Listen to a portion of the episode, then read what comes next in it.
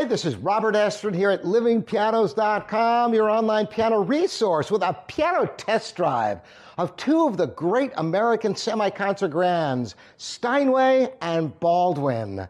In the day, concert artists had a choice because Baldwin supported concert pianists around the world with their concert instruments. Of course, Steinway won the marketing war, and it is really the only de facto choice for touring artists because putting concert grands in every major city in the world is a very daunting task.